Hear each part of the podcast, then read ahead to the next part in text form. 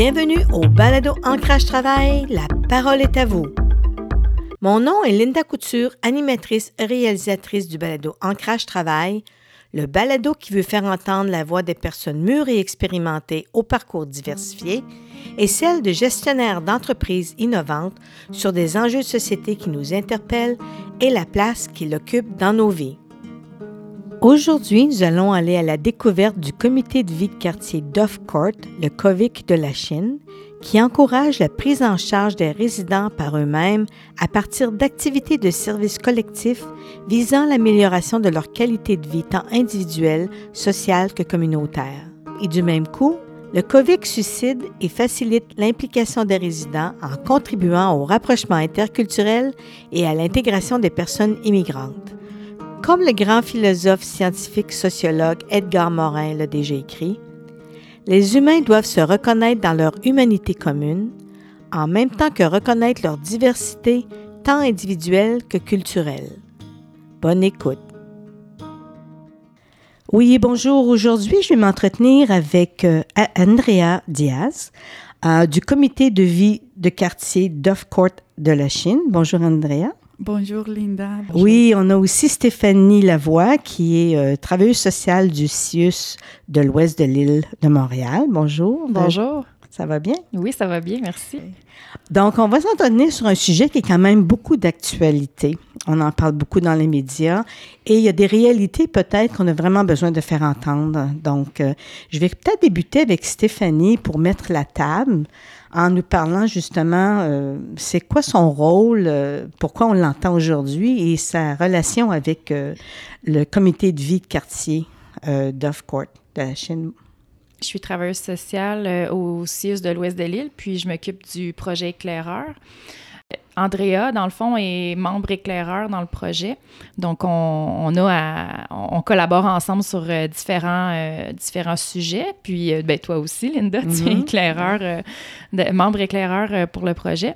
Puis, ben, on a des rencontres mensuelles avec nos membres. Puis, dans la dernière rencontre, et qui était la première de l'année 2023, on a euh, discuté justement de l'enjeu de, des nouveaux arrivants, euh, surtout les demandeurs d'asile, et des enjeux, des défis que, que ça représente euh, pour les organismes communautaires, mais aussi pour les individus en, tant que tels. la difficulté d'arriver dans un Québec qui est présentement froid.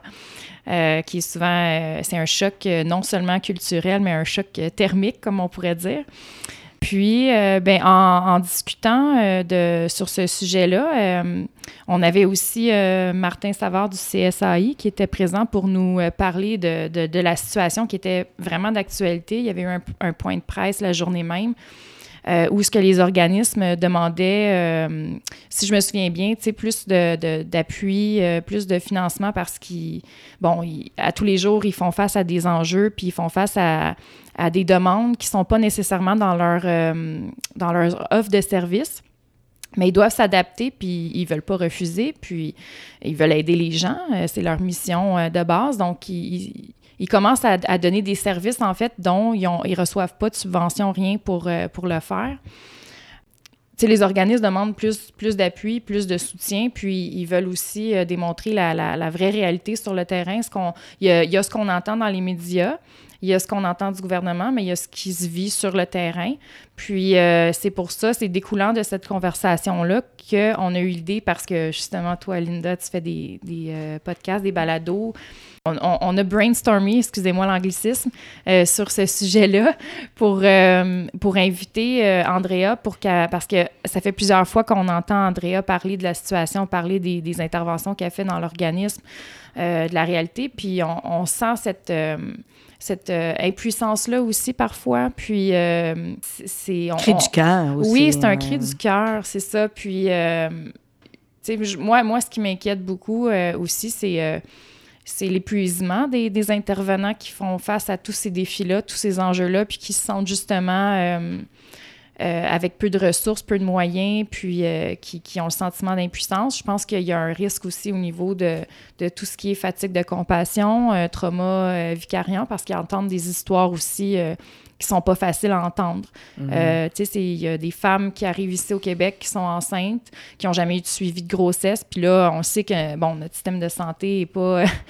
va pas euh, à 100 là. C'est difficile d'avoir des services de santé. Donc, puis encore plus euh, pour des demandeurs d'asile, il y a, y a, une méconnaissance, je crois, qu'il faut aller pousser un peu euh, au niveau de la santé, au niveau des médecins aussi, qui, qui doivent aussi accepter plus de demandeurs d'asile. Euh, en tout cas, ça, c'est un autre problème. Donc, tout ça pour dire que euh, il y a des choses, comme tu disais, localement, qui se font à la Chine. Puis, dans cette rencontre-là, on se demandait comment on peut changer les choses. on part toujours avec des grandes idées, mais on s'est dit pourquoi pas commencer justement localement, comme le fait si bien euh, le CSAI, euh, la TRAIL aussi, la TRAIL qui est la table de réflexion et d'action interculturelle de la Chine, euh, que vous pouvez aller voir via Facebook. Ils ont une page Facebook si vous voulez avoir plus d'informations. C'est vraiment... c'est un, un, comité qui est vraiment intéressant, qui rassemble beaucoup d'acteurs du communautaire, du euh, du réseau de la santé. Euh. donc, je pense que localement, on pourrait peut-être faire une différence. Puis je pense que c'est ça. Ça commence aujourd'hui par, euh, par le, témoignage d'Andrea qui, qui, est là, qui est sur le terrain, puis qui vit à chaque jour des, des, des enjeux, puis mm. qui fait son gros possible. Puis je tiens à dire qu'il faut, en tant que communauté, reconnaître le travail que font les intervenants des organismes communautaires. S'ils n'étaient pas là, ça serait on, voit ce qu'il y a dans les médias, on voit que c'est un chaos en ce moment, mais ça serait encore pire. Fait dans le fond, c'était leur donner la parole, je pense. Euh, mais moi, ce que je trouve intéressant de, de, ta part, c'est que tu, tu, viens du milieu de la santé, mais tu es comme un, un, intervenante pivot au niveau de, du communautaire. Puis Dieu sait si on a besoin de, de, plus de gens qui sont terrain, il faut parler à ces gens-là. Je te remercie d'être ici avec nous. Euh. Puis juste en passant, le CSAI, peux-tu nous dire? c'est? Oui, c'est le Centre social d'aide aux immigrants. Ah, OK, à la euh, Chine. Les, oui, les gens peuvent aller chercher de, de l'aide, euh, tout ce qui concerne le travail. au niveau des études aussi, tout ce qui est plus les droits légaux. Vous peut-être vous encourager à aller visiter leur site puis vous informer. Mais je veux juste rajouter une dernière petite chose, faire du pouce sur ce que tu viens de dire. Euh, euh, oui, c'est ce que je veux. Euh, ce que je veux amener aussi, c'est que moi, j'avais dans mon rôle, c'est ça, je suis en interaction avec les organismes communautaires. Puis, tu sais, moi-même, en tant qu'intervenante qui est dans le réseau de la santé, ben, le fait d'aller dans la communauté, de parler avec des gens, d'entendre des témoignages, ça me moi-même sensibilise. J'étais déjà sensibilisée, mais c'est venu encore plus me chercher. Puis, je pense que je pense que c'est ce qu'il faut faire aussi, aller de plus en plus euh, dans la communauté, puis faire justement le pont entre le réseau euh, communautaire puis le réseau euh, de la santé et des services sociaux. Puis je pense qu'avec le projet éclaireur, c'était un début du, du gouvernement qu'on qu'on doit souligner, puis de, de, ramener les gens un peu plus, faire du travail de proximité. Donc, c'est l'humain au cœur de, de, des, enjeux, dans le fond. Hein, c'est ça qu'on parle. Bon, bien, maintenant, euh, on, va, on va parler avec Andrea. Andrea, euh, euh, peux-tu nous parler de toi? Comment tu es arrivée? tu es, au Québec maintenant? Ça fait combien de temps? Puis, qu'est-ce que, comment tu es arrivée à, à, occuper ce poste-là? Parce que tu es responsable euh, des dossiers famille adulte euh, à la Chine euh, pour des personnes immigrantes. Donc, tu es bien placée pour en parler. Hein? Merci beaucoup, Linda. Et oui, en fait, je suis immigrante aussi, comme toute la population que j'ai pu rencontrer chaque jour dans l'organisme. je suis arrivée ici à Montréal, ça fait environ 13 ans. Je suis arrivée avec mon mari, son enfant, juste nous deux. Et nous avons grandi ici à, à Montréal. Et maintenant, nous avons une belle famille avec deux enfants. Uh, j'ai une formation en um, développement communautaire, gestion communautaire, relations interculturelles et liberté religieuse. Et j'ai une DEC, une étude de deuxième cycle à l'Université de Montréal sur euh, santé communautaire et gestion des catastrophes. Ah, wow. Donc, euh, j'ai eu la chance de pouvoir me former ici euh, au Québec, et de grandir dans mes études professionnelles. Et je suis vraiment engagée vers notre organisme COVID. Plus, ça fait plus de cinq ans. Et je suis arrivée comme stagiaire. Après, j'ai, j'ai travaillé avec COVID comme partenaire avec Concertation La Chaîne et maintenant je suis la personne responsable des familles et adultes. Et c'est une belle expérience, c'est vraiment intéressant, amusant et on peut faire la différence dans notre quartier. J'habite ici à la Chine. Donc, habiter ici à la Chine, ça me permettrait d'évaluer de certaines choses, de reconnaître et comprendre d'une meilleure façon les défis et les enjeux qu'on a ici. Mais justement, parlant des enjeux, mais de t'avoir avec nous, c'est un privilège justement d'entendre les besoins, les réalités de ce que vous vivez au COVID à, à, tous les jours. Depuis toi, ça fait cinq ans, mais il y en a que ça fait plus longtemps et ça fait longtemps que ça existe quand même. C'est quoi la mission première de, de, de l'organisme brièvement? Euh, J'ai vu, par exemple, que vous encouragez la prise en charge. Ça, je trouve ça important parce que même dans nos vies normales, on devrait faire ça. Donc, pour des gens qui arrivent de l'extérieur puis qui essaient de s'intégrer, euh, c'est une belle mission, dans le fond, là, hein, de ce côté-là. Comment vous vous y prenez pour faire ce genre de, mobilisation? Oui, en fait, euh, euh, j'ai pu être très fière de notre organisme communautaire. Nous avons une grande mission. En fait, la prise en charge de chaque personne, de chaque citoyen, c'est notre priorité. Donc, COVID, se permettrait d'évaluer et dans le temps d'évaluer selon les vagues d'immigration que nous avons vécues ici, mm -hmm. que nous avons remarquées à Montréal. Donc, euh, ça fait plus de cinq ans que la grande vague de personnes afrodescendantes d'origine nigériane ont venu. Ils sont installés, la majorité de, de, de la, la, majeure partie des de populations, sur la route of Core. Donc, euh, l'organisme avait maîtriser euh, certains enjeux et difficultés nous-mêmes dans l'équipe pour pouvoir améliorer les services et pouvoir offrir le mieux de nous, le mieux possible à notre population. Donc, euh, et cette population, par exemple, les populations nigériennes qui, heureusement, parlent anglais, c'est une population qui s'est développée vraiment à Montréal, au Québec, d'une façon différente, grâce à sa langue maternelle, que c'est la deuxième langue officielle du Canada. Mais si on parle maintenant de cette euh, nouvelle vague de personnes afro-caribéennes euh, qui viennent de l'Amérique latine aussi, que sa langue maternelle, c'est pas le français, c'est pas l'anglais.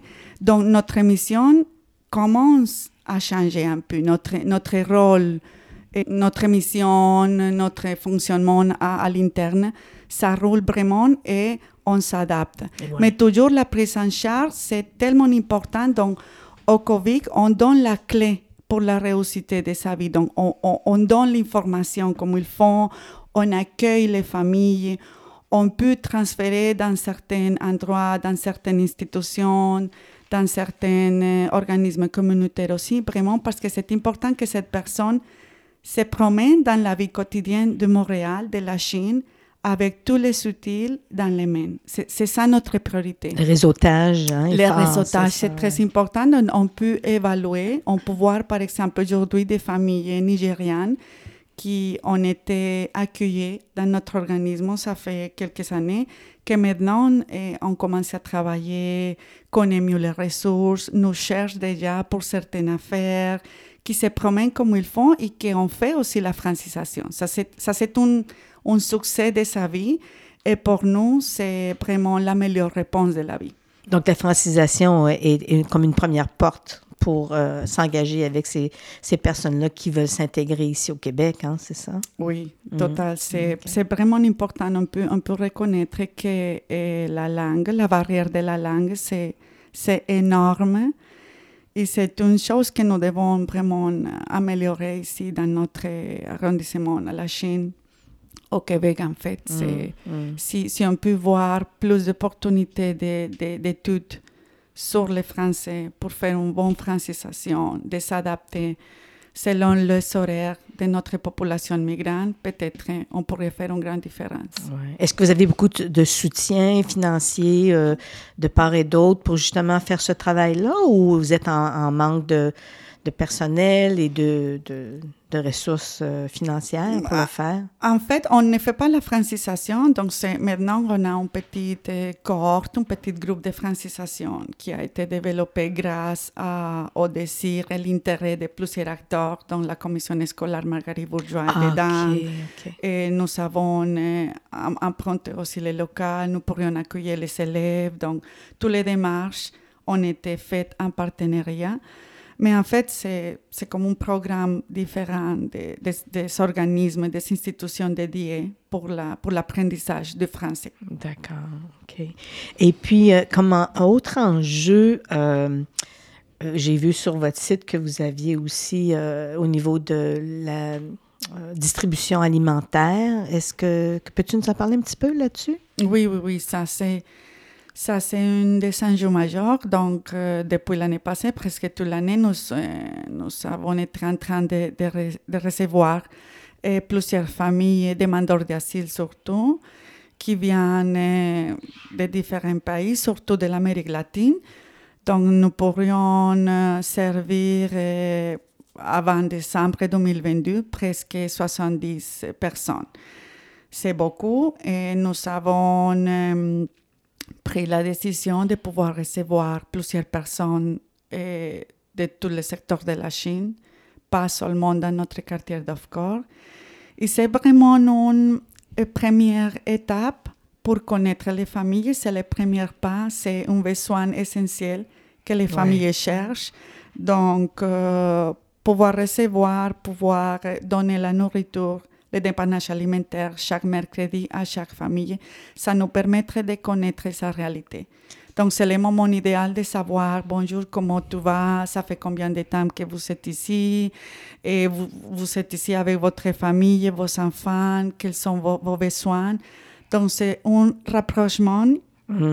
interculturel spécial et différent qui nous permettrait vraiment de connaître les, les difficultés. Des fois, les personnes cherchent seulement la nourriture, mais mm, avec le temps, et nous mm. pourrions eh, développer un lien mm. de confiance spécial et nous pourrions aussi eh, nous adresser d'une meilleure façon et pouvoir combler certains besoins. C'est comme en prévention beaucoup, hein, parce que c'est l'humain qui, qui parle à un autre humain par, des, euh, par, par la, la, bouffe. Dans le fond, on a tous besoin de mm-hmm. manger et de survivre. Donc, c'est un prétexte en même temps de créer d'autres relations, là, qui est ben, un bon prétexte en tout cas.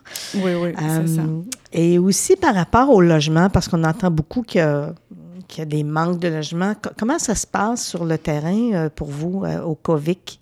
Mm, oui, ça c'est, autre, autre enjeu. Donc, tu viens de mentionner, Linda, eh, on peut parler surtout les, besoins de, nourriture, les droits de logement, c'est, vraiment difficile. Et maintenant, il y a une crise de, de logement, vraiment. C'est un cri de cœur pour toutes les personnes ici à, à, Montréal, au Québec, et surtout à la Chine, je trouve. Il n'y a pas de logement sont vraiment chers et les logements qu'on peut trouver sont des logements insalubres. Donc, ça, c'est vraiment grave. Donc, euh, par exemple, récemment, euh, j'ai reçu une femme qui est venue chercher la nourriture, mais nous avons accueilli cette madame, nous avons demandé euh, quels, sont les besoins. Elle a dit non, j'ai besoin juste de nourriture. Donc, et en parlant avec la dame, nous avons regardé qu'il eh, y a un grand problème de logement. Elle avait signé les bails pour eh, un appartement de troisième étage. Mais eh, j'écoutais la madame, elle m'avait dit, Madame Andrea, est-ce que c'est normal que les propriétaires rentrent sans permission au logement? Est-ce que c'est normal que et il rentre dans, dans, la chambre, il regarde tu es avec qui, tu ne peux pas eh, rester ici avec personne, seulement avec eh, tes enfants et ton mari. Est-ce que c'est normal qu'il m'avait eh, donné maintenant le sous-sol? J'avais depuis 20 jours au sous-sol. Donc, avec euh, les enfants? Avec les enfants. Donc, j'ai demandé, mais est-ce que vous avez été d'accord? Est-ce que, qu'est-ce que dit votre bail? Non, mon bail dit c'est le troisième étage, mais il m'a dit que mes enfants font beaucoup de bruit, donc euh, je, que je dois descendre, c'est comme ça. Donc, certaines choses, certaines méconnaissances de notre droit notre droit, comme, logement, comme logement, c'est vraiment difficile. Donc, c'est dans ces moments-là, en parlant avec les familles, que nous pourrions aider d'une façon différente, que nous pourrions connaître la réalité. Et nous sommes ici vraiment pour donner l'empowerment de chaque famille, mais avec, avec les ressources, avec les, outils. C'est nous comme intervenants vraiment que nous devons nous adresser d'une façon sensible, d'une façon différente, de comprendre la réalité. Parce qu'ils acceptent l'inacceptable sans le savoir, sont pas informés. Voilà, c'est ça. Je ne savais pas, elle m'a dit, je ne savais pas, mais qu'est-ce que je dois faire maintenant? J'ai peur à avoir des problèmes avec les propriétaires. J'ai peur d'avoir des problèmes avec mon processus d'immigration. C'est ça. Donc, Il n'y a mieux pas parler. Hein. C'est ça. Donc, euh, merci de prendre la parole à leur nom, hein, parce que je pense qu'il y en a d'autres qui sont, qui sont dans la même, euh, même situation. Puis par rapport aussi aux familles qui, qui me trottent dans la tête, euh, j'ai entendu, même dans les nouvelles, mais ici, je voulais savoir, est-ce que justement les, les loyers, en, en plus de l'insalubrité, est-ce qu'ils sont appropriés pour le nombre de personnes dans la famille où, où les gens s'entassent pour euh, avoir à payer moindre? Euh, euh, qu'est-ce qu'ils sont prêts à faire ou qu'est-ce qu'ils font dans ces situations-là? En fait, maintenant que c'est cher, même il y a des propriétaires qui demandent combien de membres de la famille est ici à Montréal pour pouvoir adresser un meilleur logement. Mais ils pourraient recevoir une grande famille dans un petit appartement parce qu'ils son, désir, c'est vraiment de, louer l'appartement, c'est ça. Donc, euh, c'est ça la, problématique. En fait, selon euh, l'aide sociale que peut recevoir chaque famille, en attendant son permis de travail, c'est vraiment difficile pour payer un appartement 5, 5 et demi, 4 et demi. Donc, on peut, on peut voir des, euh, des studios à 950 dollars. Donc, on peut voir des familles qui habitent dans un studio et avec des moisissures, avec des souris, c'est vraiment inacceptable. Ça. Donc, mm. on essaie de, de, travailler avec les, de, les comités logement La Salle La Chine pour pouvoir euh, adresser cette famille, pour pouvoir euh, leur dire quels sont les processus, peut-être faire une, une réclamation formelle devant les, les, les, les concierges, les propriétaires de, de l'édifice. Mais toujours, ils ont peur de son processus migratoire. C'est ça, c'est ça que c'est comme ouais. les murs. C'est comme un, si on pourrait dire, un, couteau à double tranchant. Euh, c'est, c'est, vraiment une problématique. Puis ce que je voudrais rajouter, c'est qu'il ne faut pas oublier que ces familles-là, euh, on, le sait qu'au Québec, euh, tout le monde fait face à une crise du logement, puis que c'est difficile pour tout le monde, puis que les loyers sont chers. Mais il ne faut pas oublier que ces familles-là, souvent, arrivent avec une valise. Mm. Euh, donc, ils n'ont pas seulement le logement payé, il faut qu'ils achètent toutes les fournitures. Euh, ça, je veux dire, ça va de, du verre d'eau jusqu'aux serviettes, jusqu'aux ustensiles, euh, le matelas. Ils, ils, arrivent ici avec peu. Puis on est, un, on est une province qu'on on a quatre, quatre saisons, donc il faut aussi qu'ils soient équipés pour toutes les saisons. Donc c'est un enjeu qui s'ajoute à tout mm. ça. C'est non seulement le logement, mais en plus tout le reste qu'il faut qu'il aille se chercher puis euh, se trouver. Ça, ça ben, il y a un autre enjeu en lien avec ce que tu viens de parler, Stéphanie, c'est euh, au niveau des vêtements. Tu sais, les gens qui, qui arrivent ici avec une valise, mais qui n'ont pas de manteau d'hiver, de bottes, euh, est-ce que vous avez la difficulté à, avoir des biens et, et, des vêtements pour que les gens puissent vivre de façon, de façon décente, justement? Oui, c'est ça comme Stéphanie avait mentionné. Donc, il arrive avec son, son vêtement euh, d'été, en fait, de pays chauds. Donc, euh, a été vraiment difficile. Il arrive sans, sans bottes, sans manteau. Donc, nous avons travaillé en partenariat avec Stéphanie pour pouvoir faire une grande collecte de donations de vêtements, de euh, manteaux, de bottes d'hiver, de mitaines, des chapeaux, chapeaux d'hiver pour pouvoir faire la grande donation vers notre population immigrante. Est-ce notre... que, est que, vous avez toujours besoin? Est-ce que les gens pourraient euh, définitivement vous contacter? On va mettre les, justement les coordonnées dans le, la description du podcast. Euh, on souhaiterait bien. On le fait, on le fait pour les gens en Ukraine, euh, un peu partout au Québec. Je pense qu'on peut le faire justement, continuer à le faire en sensibilisant les gens aux besoins criants de linge de quatre saisons, hein? S'ils peuvent, mettre du Oui, puis surtout que les gens, des, des, fois, ils vont vers les, euh, les friperies, puis c'est c'est correct aussi parce que les friperies vendent à vraiment petit prix, puis c'est bien.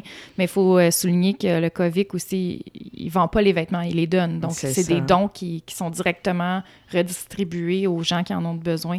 Puis, on a déjà parlé qu'on a l'intention de répéter l'exercice parce que ça a ramené des gens aussi vers euh, le quartier d'Off-Court. Puis, c'est des gens qui n'étaient jamais venus puis qui ne savaient même pas qu'il y avait un organisme là. Donc, ça a donné un peu de, de visibilité euh, à l'organisme aussi. Là. Mm. Oui, c'est ça, vraiment. Non, les besoins sont encore là, Linda. Chaque jour, on peut recevoir une nouvelle famille qui arrive pour chercher la nourriture, mais eh, en attendant ça, on, peut voir, donc on, peut regarder comment est-ce qu'ils viennent habiller avec les enfants surtout. Des fois, c'est maman qui a trouvé une, par donation un euh, manteau d'hiver, mais tu regardes les enfants avec un petit manteau d'automne et pas de mitaines et des bottes de pluie. De pluie, oh Donc, euh, c'est ça. C'est vraiment, nous, comme intervenants, nous devons vraiment voir euh, globalement les personnes qui arrivent. Parce que ce n'est mm. pas, pas juste la nourriture. Non. Il y a les, problèmes de, de, santé mentale, donc ils sont vraiment en détresse. Mais ils, ils ne disent rien, mais en parlant avec la personne, tu peux voir qu'ils mm. ont besoin de quelqu'un pour, même pour l'écouter. Des fois, mm, les interventions sont, juste de rentrer au bureau, écouter son parcours migratoire, de, de, pouvoir laisser parler la personne, de dire, OK, je suis ici, je suis pour t'écouter, et on peut commencer à travailler ensemble, quels sont tes besoins. Donc, c'est vraiment ça notre, notre rôle comme intervenant. C'est très important parce que nous sommes la lumière de certaines personnes qui ne peuvent pas parler, l'espoir de certaines personnes qui ne connaissent pas beaucoup de choses ici, qui commencent à comprendre la culture. Donc, c'est très, très important. C'est comme notre devoir moral. Je, je, peux mentionner que sont comme les défis. C'est notre compromis social parce que notre pays, le Canada, c'est un pays multiculturel. Donc, c'est une richesse qui nous permettrait de allumer beaucoup de lumière, de, de pouvoir avoir une vision différente. C'est une richesse que ce n'est pas tous les pays qui ont ça. Ce pas tous les pays. Le Québec, c'est spécial. Beaucoup de personnes aiment venir au Québec. Montréal, c'est une ville spéciale aussi. C'est une ville riche. Pas seulement pour euh, les qualités humaines, pas seulement pour l'immigration, mais pour la culture. Donc, ça nous permet aussi de faire une différence c'est ça l'importance. Je pense que notre défi comme société, c'est de pouvoir euh, aimer plus les proches, c'est de pouvoir comprendre la réalité. Nous sommes ici au Canada aujourd'hui, mais nous pourrions voir le tremblement de terre en Turquie, nous pourrions voir la guerre en Ukraine. Tout a commencé d'une minute à l'autre. Personne ne connaît quel est le futur, mais nous pourrions faire une grande différence pour cette famille. Peut-être ma vision comme immigrante aussi, qui a été quand même difficile malgré que j'ai planifié mon arrivée ici au Canada. Tout planifié, pas, je n'ai pas, pas sorti à, cause de la guerre, malgré que j'ai, j'ai, grandi dans un pays en guerre depuis plus de 50 ans et plus. En fait, mes parents ont vécu la guerre, tout ça, mes grands-parents. Mais notre parcours migratoire a été planifié. Donc, euh, donner la bienveillance, avoir l'amour pour les proches, pouvoir avoir certaines sensibilisations, ça nous permettrait d'être plus riches ici au Canada, plus riches au Québec. Mmh. quel beau témoignage, merci. wow! ça donne des frissons. oui, oui, oui. Euh, mais donc, ton vœu le plus cher, euh, qu'est-ce que tu souhaiterais le plus, le plus au monde par rapport à, à ce que tu fais? Est-ce que toi, tu te sens aussi sentir un peu impuissante par rapport à, à, tout ce qu'on vit ici. Euh, on veut aider plus, euh, faire plus, mais déjà, les organismes font beaucoup avec peu. Mm-hmm. Euh, peux-tu rajouter quelque chose en lien avec ce que je viens de dire? Oui, Linda. En fait, je sais que nous, comme êtres humains, avec notre bel travail dans la communauté, comme intervenant, comme travailleur social, nous pourrions faire toujours une différence dans la vie de quelqu'un. C'est ça que j'aimerais vraiment que chacune d'entre nous, les personnes qui vont écouter cette balado, les personnes qui travaillent dans les écoles, les personnes qui travaillent dans les organismes communautaires, dans les institutions gouvernementales, peuvent faire la différence. Nous sommes capables, nous, comme êtres humains, nous pourrions donner plus et nous ne pourrions pas être insensibles au parcours de l'autre personne. Nous, devons faire quelque chose, nous devons reconnaître cette réalité parce que c'est un mouvement de personnes, un mouvement humain autour de la planète. Donc nous, ne pourrions pas fermer les oreilles, fermer les yeux et dire je m'en fous, c'est, c'est, pas mon cas, désolé, pauvre madame, pauvre monsieur, je, m'excuse, mais c'est, c'est pas mon affaire. Non, parce qu'on a un voisin qui vient d'arriver un voisin qui est immigrant. O on a un camarade de l'école. Les camarades de nos enfants à l'école sont immigrants. Peut-être demain, notre fille, notre garçon vont marier avec un immigrant.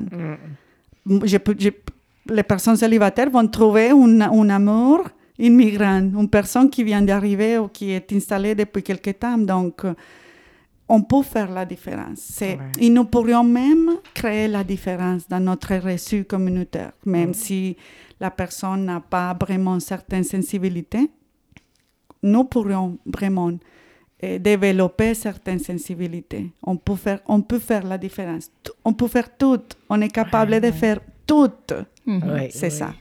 Oui. Ben, merci beaucoup euh, pour ce que tu apportes et le travail que tu, euh, que tu fais auprès de, des gens d'ici, euh, près de chez nous, euh, en espérant que ça va se multiplier. Ben, je, je, pense que je pense qu'Andrea a, pas mal tout dit, mais tu sais, je rajouterais que, que c'est, une conscience collective. C'est à nous de, de travailler sur, euh, sur nos connaissances puis de s'intéresser à justement le, c'est quoi un parcours migratoire puis qu'est-ce que à quoi sont confrontés avant, non seulement quand ils arrivent ici, mais avant tout ce qu'ils ont été confrontés. Euh, tu sais, de savoir, c'est je veux dire, une, personne qui arrive ici, euh, elle a un grand cœur, mais elle a des cicatrices sur son cœur, tu sais, je veux dire, il y a des choses qu'elle a vécues que euh, aucun, aucun être humain devrait vivre, Puis, tu sais, on parle beaucoup en ce moment de l'Ukraine, puis il faut pas, faut pas négliger, il faut continuer à en parler, c'est c'est pas c'est pas correct ce qui se passe, mais il faut pas oublier tous les autres pays, puis tous les autres immigrants qui arrivent ici, puis qui ont des conflits depuis des années dans leur pays, des tensions politiques. Euh, euh, tu sais, je pense au Yémen, euh, en Afghanistan encore, on en parle peu, mais mm. il se passe encore beaucoup de choses. Le droit des femmes est compromis, mm. puis je pense que c'est de s'intéresser. La première chose à faire, c'est de se sensibiliser, de s'intéresser, d'écouter des, des, balados comme, mm. comme justement on fait aujourd'hui, puis les préjugés aussi. on, est, on, va, on, va facilement quand, tu sais, l'humain, quand il y a, quand il y a, une méconnaissance ou, ou ça fait peur quand on connaît pas quelque chose. C'est justement quand il y a quelque chose qu'on comprend pas puis qui nous fait peur. Souvent, on va aller juger puis on va peut-être plus se refermer. Mais non, faut pas juger, faut comprendre, faut essayer de de, comprendre ce que l'autre mm. euh, ce que l'autre vit. Puis c'est ça, d'être conscient de notre voisin, comme Andrea disait si bien, là, de, de puis de, je pense que c'est à nous de faciliter aussi leur euh, intégration, là, c'est, c'est pas juste euh, aux institutions puis aux organismes, c'est, c'est à monsieur, madame, tout le monde, aux citoyens, à, à, faciliter l'intégration de ces gens-là. Puis il faut pas oublier que ce qu'on fait aujourd'hui va avoir une incidence sur le futur si, on, se met des barrières, si on on veut pas euh, on veut pas s'ouvrir à accueillir les gens comme, comme il se doit, puis euh, si on veut si on veut pas partager notre culture puis prendre part de, de ce processus-là, ben euh, je veux dire, ça va juste aller en s'empirant. mais, mais Andrea est une grande richesse parce que même en, avec son, son, son parcours migratoire, euh, on ne le connaît pas en détail, mais maintenant, elle fait cette transition-là pour des personnes qui ont vécu, euh, qui, qui, ont vécu ce qu'elle a vécu finalement. Donc, elle, elle sait euh, comme on dit en bon français, first hand. Hein, euh, qu'est-ce que, comment ça se passe? Puis, il y a des cas euh, difficiles aussi. Donc, c'est vraiment extraordinaire de voir ce qui se fait ici à la Chine, au Québec. je te remercie encore. Tu voulais-tu rajouter quelque chose pour terminer? Oui, Linda, oui. Pour terminer, j'aimerais aussi nommer la, la richesse et les qualités des personnes qu'on peut voir ici dans, dans l'employabilité. Donc, beaucoup de personnes qui sont sorties de son pays d'origine à cause des guerres civiles et toutes les choses que ça passe chaque jour dans chaque pays sont des personnes bien formées, sont des personnes qui ont déjà une profession, qui ont des études professionnelles, qui ont des masters, des doctorats, qui ont un bac, qui sont expertes dans certains sujets. Donc, euh, j'aimerais aussi nommer l'importance pour les entreprises d'engager cette sorte de personnes qui ont déjà une connaissance sur certaines matières, qui ont déjà des études dans ces épaules, qui connaissent vraiment une matière. Donc, je ne peux pas imaginer la richesse que Québec peut recevoir chaque jour. Vraiment, on, on, ne peut pas parler de manque de main-d'œuvre. C'est juste vraiment que les entreprises doivent s'engager plus pour accueillir cette talent de personnes bien formées avec des expériences de travail différentes en, plusieurs matières techniques, professionnelles. Donc ça c'est, vraiment une richesse. Peut-être nous, nous devons les appuyer plus, pousser un plus, un petit plus. Vraiment, on, peut avoir une, société meilleure, euh, avec les entreprises peuvent avoir des employés de qualité. Donc, c'est très important aussi. Ça, ça c'est en fait un enjeu. vraiment aussi l'employabilité pour les nouveaux arrivants. Oui, mais de toute façon, je pense que la pandémie va aider, malgré que ça a été difficile, va aider à cette cause parce que euh, si on continue comme ça, euh, ça va être difficile là, de, de, de si, si, les emplois pour les immigrants ne sont pas disponibles ou ne sont pas reconnus à la juste valeur, ou même de faire un effort d'avoir un genre de programme de mentorat, de, de vraiment vouloir, comme il y a eu dans le plus gros de la crise, de dire, hey, on a besoin des bras. Je me souviens hein, qui avait dit ça. On a besoin des bras, mais c'est pas juste dans la pandémie qu'on a besoin des bras. On a besoin des gens comme tu disais, de qualité, de reconnaître leurs compétences et, euh, de faire en sorte qu'ils peuvent être mis à contribution pour notre société. Parce qu'il y a, on a, la démographie le démontre, là. Les personnes vieillissent de plus en plus, on le sait, tout le monde vieillit, mais on a un taux de vieillissement qui est accéléré au Québec et euh, il y a moins d'enfants. Hein, ça le dit déjà, moins d'enfants. Et là, les gens qui arrivent d'ailleurs arrivent déjà avec une, une manne de, de ressources euh, et, et, de talents. Donc, je pense qu'il faut en faire profiter. Hmm? Oui, totalement d'accord. C'est ça. C'est, cette nouvelle famille va être le futur de notre société mhm. canadienne, notre société québécoise. Donc, c'est pour cela l'importance de faire des plus, de travailler d'une façon différente en équipe, les citoyens, la société en général, les institutions. C'est possible vraiment. Mais ce que je viens de remarquer que j'adore, tu dit notre société québécoise. oui. C'est touchant. Oui. On a un petit moment d'émotion en ce moment. Euh, c'est un, un, sujet qui nous tient beaucoup à cœur. Je voudrais remercier Andrea parce que euh, depuis que je la connais, euh, je vais, je vais faire des visites au COVID. Je fais du mieux que je peux pour amener des choses. Euh, quand je parle de choses du matériel, euh, chaque fois que je vois une, maman sur euh, Facebook qui offre des vêtements, qui offre des choses gratuites, je, m'empresse de, de, de, répondre, d'aller les chercher parce que je me dis, mon Dieu, ça peut, ça peut tellement être utile. Pour ces gens-là, je peux même pas m'imaginer ce qu'ils vivent quand ils arrivent ici puis qu'ils ont juste rien. Puis, tu sais, je pense que les, les, trois autour de la table, on est nous-mêmes mères. Puis la sécurité de nos enfants, c'est notre priorité. C'est leur futur Leur futur, leur mm. développement sain aussi, c'est notre priorité. Puis je peux même pas m'imaginer qu'est-ce qu'une mère euh, immigrante peut ressentir son impuissance euh, envers euh, ce qu'elle peut offrir à son enfant, puis tout. Puis je, dis une mère, mais un père aussi, parce qu'il y a des pères qui arrivent ici aussi avec leurs enfants, puis que la maman est pas là, que la maman est restée pour X raisons dans le pays. On, on, en a eu des témoignages, on en a vu. Euh, je pense à un papa, je pense, qui est arrivé du Nigeria, qui, qui, avait ses quatre enfants avec lui, puis qui vivait dans un logement avec rien. Puis ça, c'est un témoignage d'une euh, organisatrice communautaire que je connais qui m'avait dit qu'elle l'avait aidé. Mais euh, elle aussi, tu sais, elle a fait ça par... parce que c'est ses valeurs, c'est par, par cœur qu'elle a fait ça, tu sais. Mm-hmm. Mais... Empathie, je reviens. avec beaucoup d'empathie. Oui, avec beaucoup d'empathie. Puis euh, je voulais revenir sur le, sujet de l'employabilité. Mm-hmm. Euh, ce qu'on oublie aussi, c'est que le milieu du travail, c'est un milieu social, c'est un milieu d'une richesse d'échange.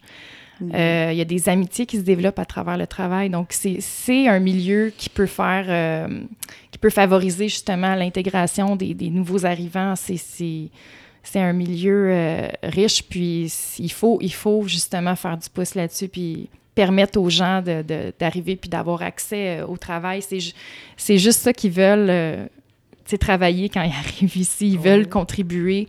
Ils sont reconnaissants d'avoir pu euh, justement arriver, arriver au, Québec. C'est puis, puis c'est ça, je pense qu'il faut les aider. C'est des gens, des fois, qui n'osent pas demander aussi.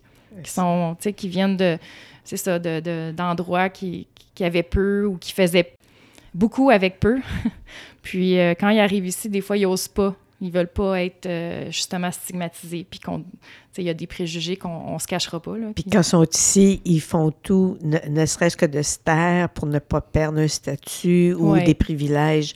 Ça, ça c'est en 2023, là, je pense qu'il faut que ça change. Exactement.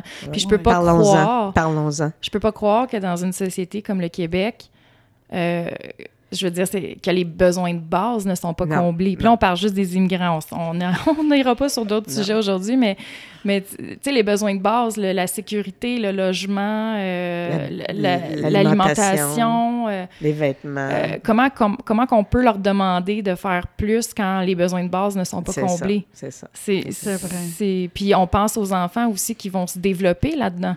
Parce que, tu sais, le, logement, l'insalubrité, ben ça a une, incidence sur le développement sur la santé physique, mais non seulement physique, mais psychologique aussi, la santé mentale. Donc, sais, qu'est-ce qu'on veut pour ces enfants-là? On veut qu'ils grandissent dans un, environnement comme ça, malsain, insalubre, puis que ça ait une incidence, puis ça va juste nous ramener plus tard à d'autres problèmes qui vont naître à, cause du départ de ces enfants-là dans la vie. Puis, mm en tout cas, c'était riche en échanges et en émotions, je peux vous le dire. Donc, je voulais vraiment vous remercier toutes les deux, Andrea et Stéphanie, pour euh, le témoignage, puis l'honnêteté, l'authenticité de vos propos, en espérant que ça va rejoindre les cœurs de tout le monde. Merci beaucoup. Merci, Linda. Merci, Linda, de nous avoir donné l'occasion. Merci, Andrea, de faire un, travail tellement incroyable à chaque jour. J'en suis témoin. C'est un pilier. Merci à vous et on espère vraiment que notre société peut eh, donner plus parce que nous sommes capables. Oui. Oubliez pas d'aller vous informer. Parlons-en. Parlons-en. Merci d'avoir écouté cet épisode d'Ancrage Travail. Voulez-vous en connaître davantage sur différents enjeux qui pourraient vous intéresser? Alors suivez-nous sur facebook.com barre oblique Ancrage Travail et partagez dans vos réseaux. Au revoir et à notre prochain épisode.